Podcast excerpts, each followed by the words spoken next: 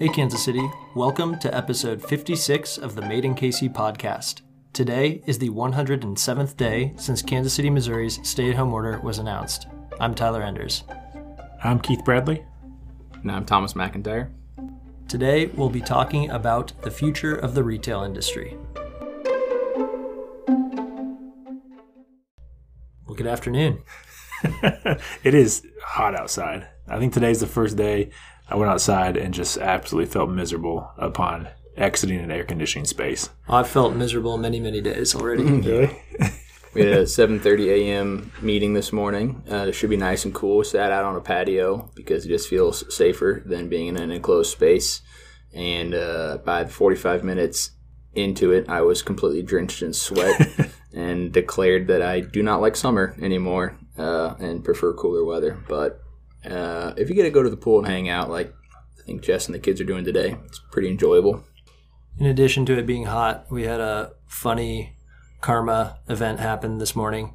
I called 311 on a neighbor down in the crossroads who did some uh, activity that I think was done without a permit and it's caused some problems, potentially a sinkhole, and it ended up in our building getting three citations. I, I opened the letter yesterday. I was like, who the hell called 311 on us? I bet it was our maybe a neighbor down here that I thought it might have been. And uh, so they just started a war. And then uh, it turns out that Tyler said he's the one that called 311. So it full circle. So I spent this morning trying to explain to 311 that I was the one who called for a real problem and we didn't need their ticky tack problems reported back to us about our building. One of which was this this hole that we think is a sinkhole. And so that's what we called about saying, hey, the sewer line wasn't hooked up correctly. It's creating this sinkhole. It's really dangerous, uh, bad for the foundation of the buildings. And they just wrote back that we now have a citation and, and can be liable for, you know, a thousand dollar fine and, and more if we don't fill the hole that we reported. so anyway, Good segue, though. That is uh, one of the risks of being your own landlord, which we are down here in the crossroads. Uh, but on a broader scale, we were going to discuss landlords, tenants, and retail at large on today's episode. Yes, and one quick update.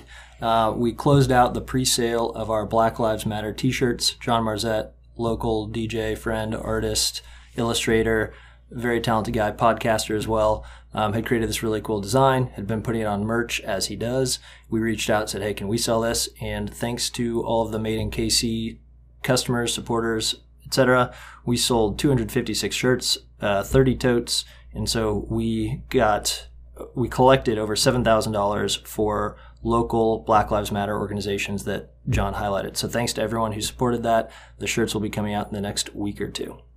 All right, so diving into the retail world, there's been a lot of news that we find really interesting. A few, well, more than a few episodes ago, earlier on, we laughed about how Starbucks sent this letter to all of their landlords saying, you know, we're, we're not going to pay rent in full till the end of the year. And it seemed ridiculous when they sent this out in April or something. Well, Nordstrom has, has recently pulled a Starbucks, and they said that unless their revenues this year are 90% or more of last year's revenues, they too will not be paying rent in full, and that they want to pay about half of their rent. Um, on a related note, Simon Malls, biggest mall owner in the U.S., sued Gap. Um, restaurant closings continue. Brook Brothers, Brooks Brothers has declared bankruptcy. So we just kind of wanted to digest all of this retail news. We're in multiple different shopping centers, most of which have been pretty resilient, but some of our sister companies are in some malls as well, both outdoor shopping malls, indoor shopping malls. We've been walking a lot of spaces and the number of closed up shops or deserted shops is growing at a pretty frightening pace. So we just thought we'd kind of digest it all and discuss what the future of the retail industry looks like in the next couple of years. Interesting note on uh, the Brooks Brothers that you brought up. They claim to be the oldest clothing retailer in the world. Uh, they say their first store was opened in 1818. Uh, they dressed presidents, including Abraham Lincoln. Um, but also J.C. Penney, who filed bankruptcy, one of the first large filings during this pandemic, uh, is one of the oldest retailers as well. And I forget their actual dates, but uh, and again, these bankruptcies aren't the end of these companies. Uh, it's a restructuring of these companies, but it is crazy to think that this pandemic is heavy enough to be hitting these multi hundred year old companies hard enough to uh, cause bankruptcies and restructurings and uh, of all the other things they've had to endure, this one seems to be as, as big as any potentially. I do think that's really interesting, Thomas, as we're now, you know, very much, I feel in some ways we've gotten through the, the worst of the pandemic and that to a certain extent we've survived the shutdown orders. We're, we're operating again. We have the overwhelming majority of our staff back. But to think that these other businesses who have collectively gone through so many more historical events than we have as a company, um, to see them folding or restructuring or just really hurting during this time really reminds reminds me of the just the gravity of the situation that we're still very much in. Yeah, we had one landlord who, I mean, it was meant in in the best way, and I understood it, but it was kind of funny. And, and that person said to me, "So this is your guys' kind of uh, first one, right?" And I knew exactly what he was talking about, and it was about you know going through some sort of tumultuous market type event um, or a recession. And he was just talking about how you know he's he's weathered lots of them and a lot of good businesses come out stronger. And we certainly think we'll be one of those companies that come out stronger. But then i talked to other landlords or representatives of landlords who kind of uh, feel as lost and as scared as we do at times. And they're just saying it's so crazy. I have no idea what's going to happen. And i have no idea how to renegotiate these leases or how to keep everyone afloat because we're, we're kind of all in this together it's been interesting to see the the wide range of reactions in how unprecedented it really is. I mean, to bring down so many retailers that have been in business for decades or hundreds of years. Yeah, and, but on, to that point, I do I can't help but think that um, and there's very intelligent people in these companies or advisors or consultants uh, that are very potentially being opportunistic and saying if we would have filed bankruptcy amidst a normal climate, it would have been horrible press and it might have been the end of us. Uh, but now we, our name will be forgotten in a week when five more companies file bankruptcy. This is a chance for us to shed debt, shed locations, restructure, and do it all under this legal um, guise of bankruptcy and be better off for it in three or four years. So, almost similar to the unemployment, uh, having the stimulus attached to it for the 600 bucks a week. I feel that there's a chance that um, some of these companies in another environment may not have filed bankruptcy uh, if it was just them that were impacted by some form of lower sales or something along those lines. Does that make sense? And so you're saying people who, uh, some people have applied for unemployment who wouldn't have otherwise. Correct. Yeah. And so now some companies are filing for bankruptcy who wouldn't have otherwise. Yeah. Uh, not to say they're not affected by this. They, they, no doubt that almost all retailers are, um, except for an e-commerce standpoint. But I do think the domino effect or strength in numbers or some other saying that I'm not able to come up with right now is going to have an effect on the amount of bankruptcies we see as people just all jump in together and, and do this. Yeah, and this kind of goes back to a, a theme that we've talked about and something that we called out early on. You know, we said that we're going to see tons of bankruptcies and that it's going to take time for a lot of these to unfold. Shops need to get back open so that they can liquidate. Um, shops have tried to look at all of their options before declaring bankruptcy. I think some people thought, you know, maybe the EIDL or PPP or different debt funding options or raising capital uh, on open markets were different options for them. And now as these things kind of um, are seen all the way through, we're going to see more and more.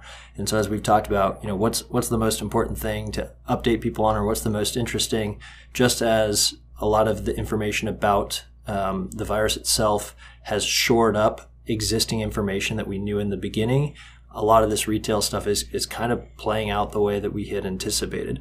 Uh, it's different though to anticipate it and then also to walk the mall or to walk the plaza and see, oh man, that closed up too.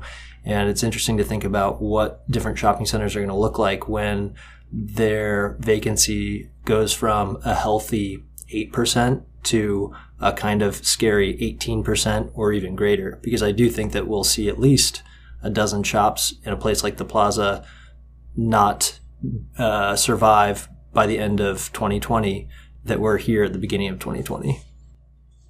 Yeah, I do think also in terms of taking that walk around different um, shopping centers around Kansas City, I know for you know, a couple of our locations that are more embedded in neighborhoods and, and less in um, more destination or touristy parts of town, there do seem to be less vacancies in those.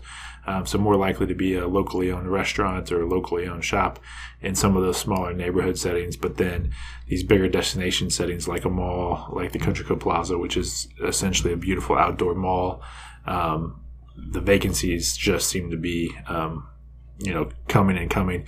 And I think that ties into some of the things that we've just noticed in the trends of retail. When push comes to shove, people really want to support their uh, local shop, their local restaurant, um, the business they've been going to for decades, and maybe are, are, less are less willing to step into that larger retailer.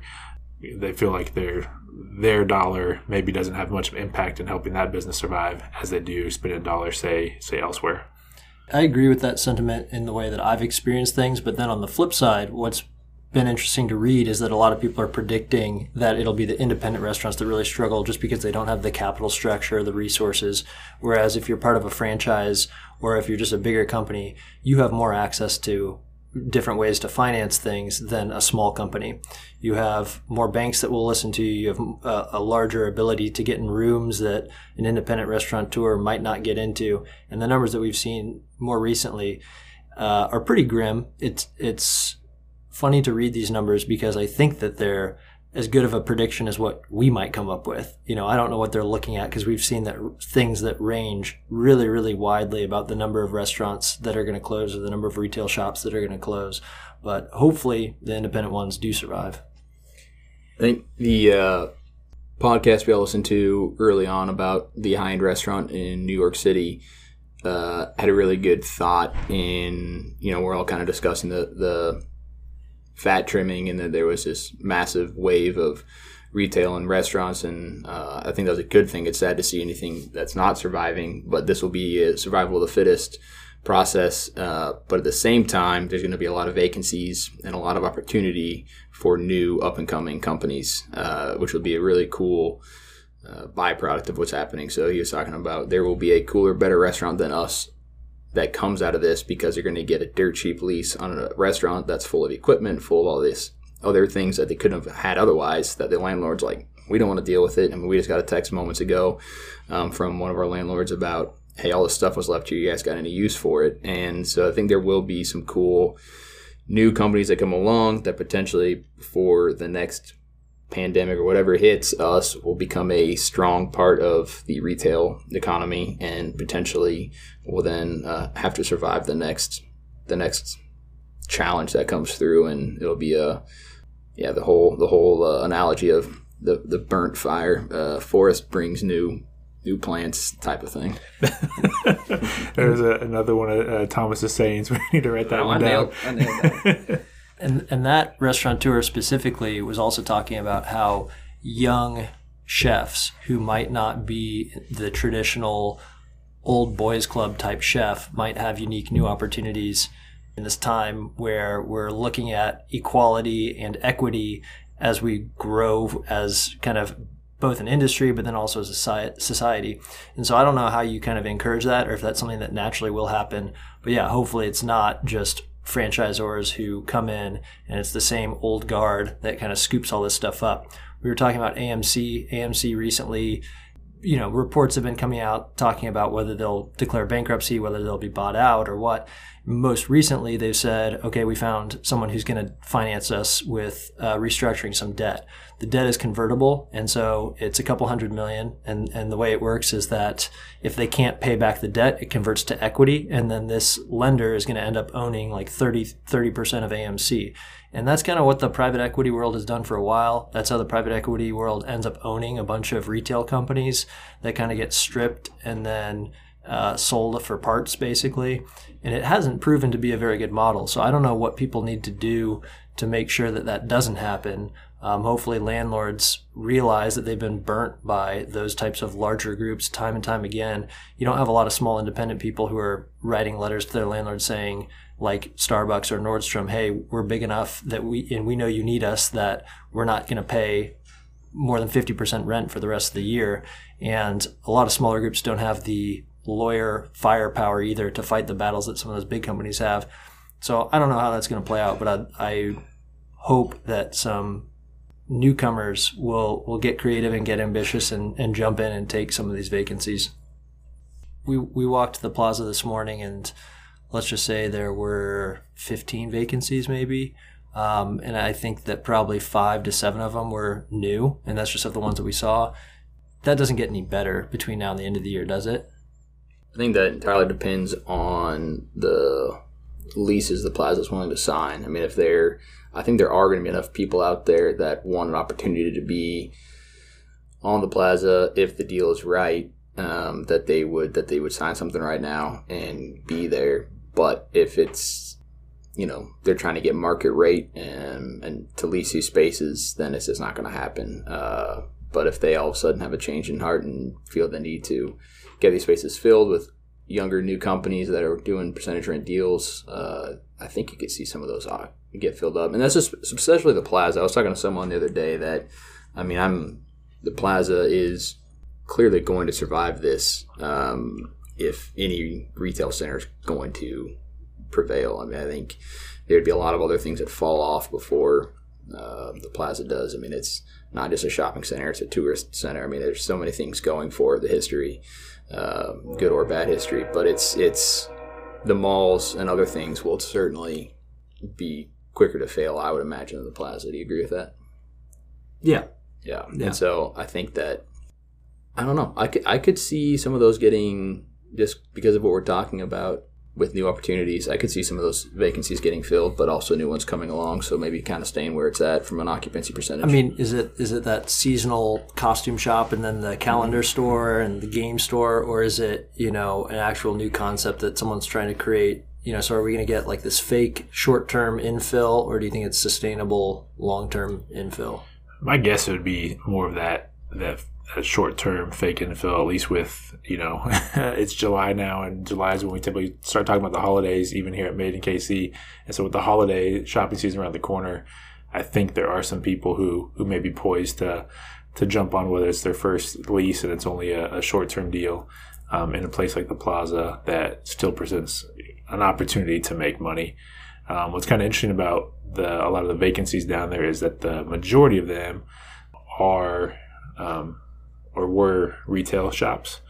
Um, to my knowledge, there's still only been one kind of major restaurant that's closed down there. Um, that is not, you know, and it's not was not surprising that they closed, whether it was due to the pandemic or not. Um, but I think that's kind of interesting to see see that mix that is still mostly mostly retail when we've kind of been in some ways encouraged by some of the traffic we're seeing as we discussed with the nature of the pandemic the nature of the health issue uh, we've seen a lot of our customers feel comfortable popping into our shop grabbing a gift um, and not spending a lot of time there. It's a typically a solo act, whereas meeting someone for coffee, a beer, or a meal is a group act, and then there's all sorts of societal health implications for for doing some of those activities. And so it is interesting to me to see so far more the vacancies have been on the retail side than the restaurant side, um, at least down in the plaza and, and actually the other other shopping centers that we're in too. I think that if we're at about 15, that it grows and it doubles. Uh, what we've seen close in the past three months, I think that doubles. So let's say that there were already five vacancies, now it's at 15. I think we hit 25. Um, and it might not be that the sign's been taken down, but it's that they don't reopen or that they reopen for a little bit but don't fully reopen.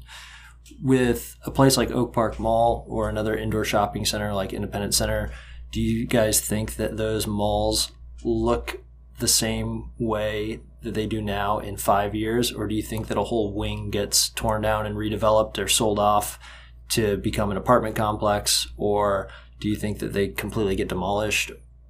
So the, one of the articles you sent us talks about the fall of the anchors, and so the structure of almost all malls and shopping centers are large, four or five large anchors like Nordstrom, J.C. Penney, Target, and then the connecting pieces between them are the smaller shops and the mall component. And so, from the standpoint, like obviously the targets and those kinds of anchors are going to be in good shape, but J.C. Penney's are going away, and we'll see the future of the large department store seems to be grim. And if those are to disappear, I don't know what it feels like to go shopping in a mall if that gets converted to a apartment, gets leveled out. But I do think I think it'll look different from that standpoint. I think we'll see a lot of large anchors leave and that part of the mall be restructured into something different.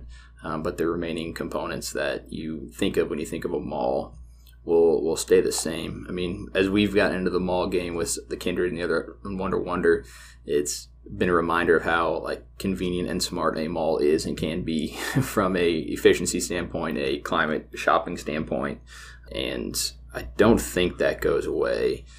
But it's gonna be a matter of the retailers can stay to fill the mall and support it uh, from a budget standpoint because they're so expensive to operate. Yeah, I would agree with that. I think that was the direction so many malls are already going or trying to go with filling it with more experience type places. Maybe it's even offices or residential. I don't know what that looks like. Um, I outside of uh, my visits to Wonder Wonder, I've not been to a mall for for for shopping in a very long time. Um, but I do think that there is a place for them, especially with Kansas City essentially only being two malls left. Is that kind of traditional mm-hmm. indoor malls? Uh, a metro of this size um, can certainly use them and support them, um, and they've they've kind of stood the test of time thus far. I've been pretty bullish on the existing malls because I feel as though all of these mall owners have shed all the poor performing assets in their portfolio and they've held on to the better malls and they've been able to inject more and more capital. Many um, REITs, real estate investment trusts, which own these malls, actually had a really good balance sheet coming into the pandemic.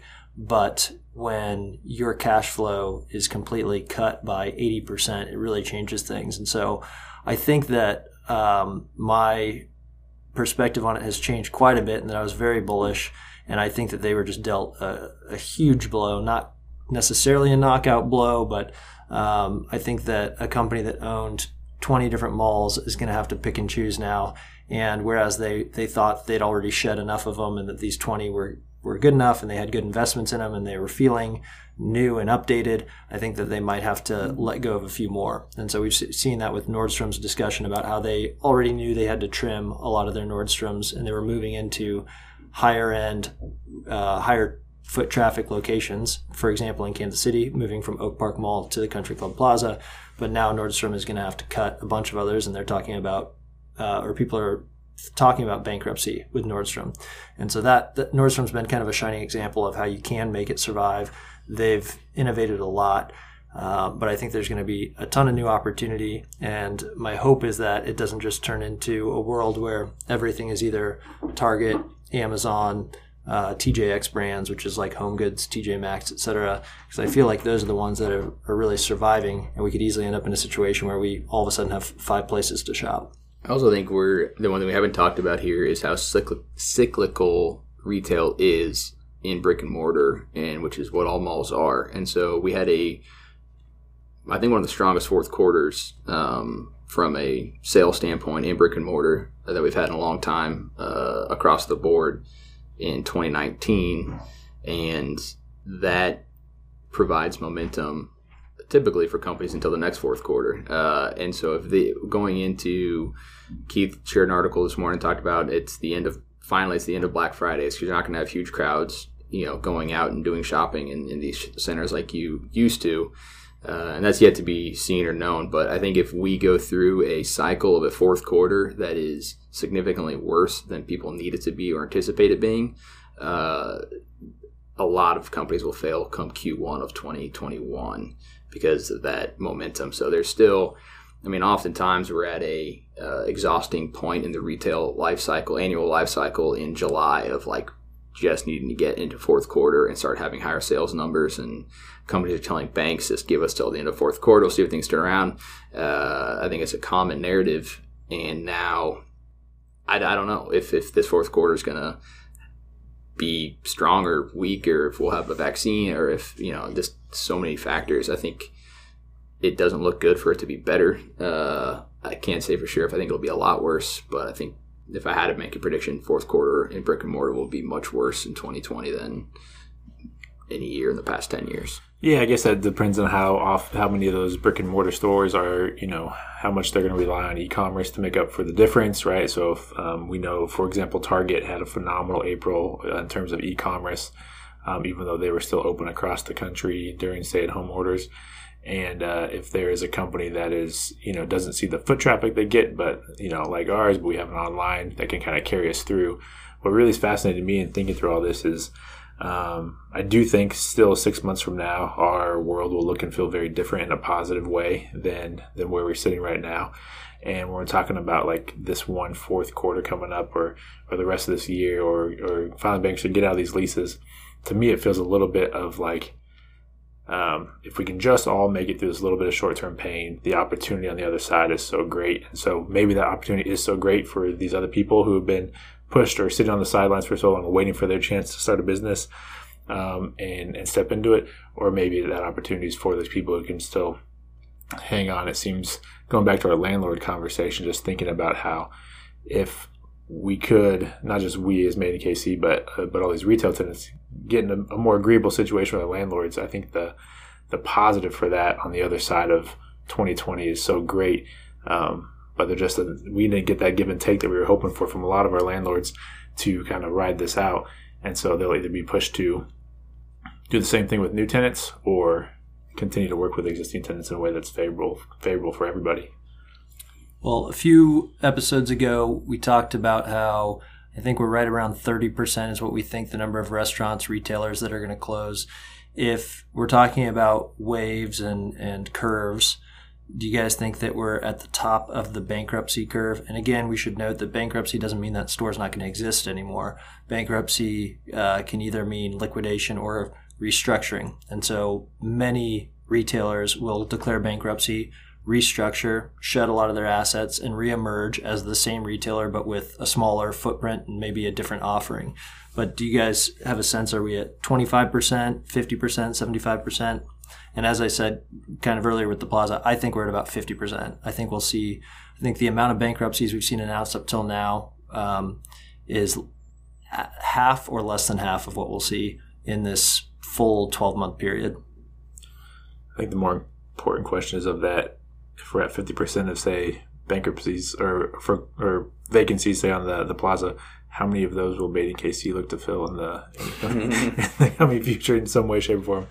Um, you know, I think uh, I would have uh, actually probably said at this point that we were we hit had hit rock bottom, I guess, in terms of bankruptcies. But I think with the extension of the PPP loans, I think that's going to have people ride things out a little bit, a little bit longer than normally would have, and see all right, what does um, what does third quarter hold for us? Can we can we make it to the fourth quarter um, now that PPP money has potentially been extended? So, um, with that said, I don't think we've seen um, the amount of the full amount that we are probably going to see.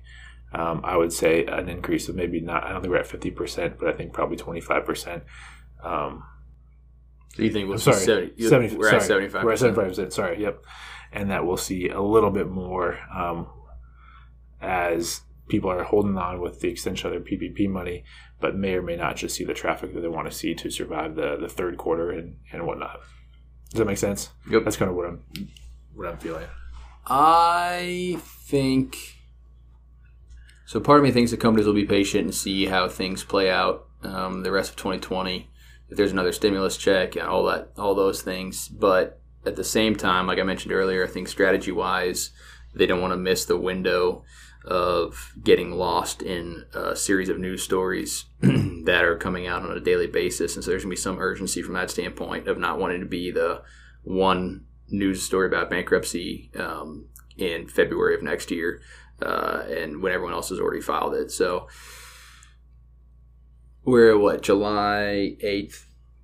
I think I agree with that 50%. I think I think we'll see uh, over the course of the next um, six months, uh, the same amount, if not more, happen. I do think that people have been writing out the EIDL and the, you know, they're not all going to be big public companies we hear about, so it's hard to say how many small companies we've seen do it. But I think the bigger companies, the PPP and EIDL was a drop in the bucket for the size of the problems that they had, and smaller companies, that EIDL and PPP really could patch them over for four or five months until the point where that runs out, and then they realize there's no sales, and then they are like, well, crap, I guess we didn't turn around. We thought we would. We have to file bankruptcy. So I think we'll see a lot of lower, smaller tier companies go that route in the next four or five months, where bigger companies, the writing was on the wall. They have forecasts for the next five years, you know, already done. They have consultants, they have analysts, and they're like, hey, let's just jump on this bus and file bankruptcy and, and move on. So I think we'll see smaller, less headline worthy companies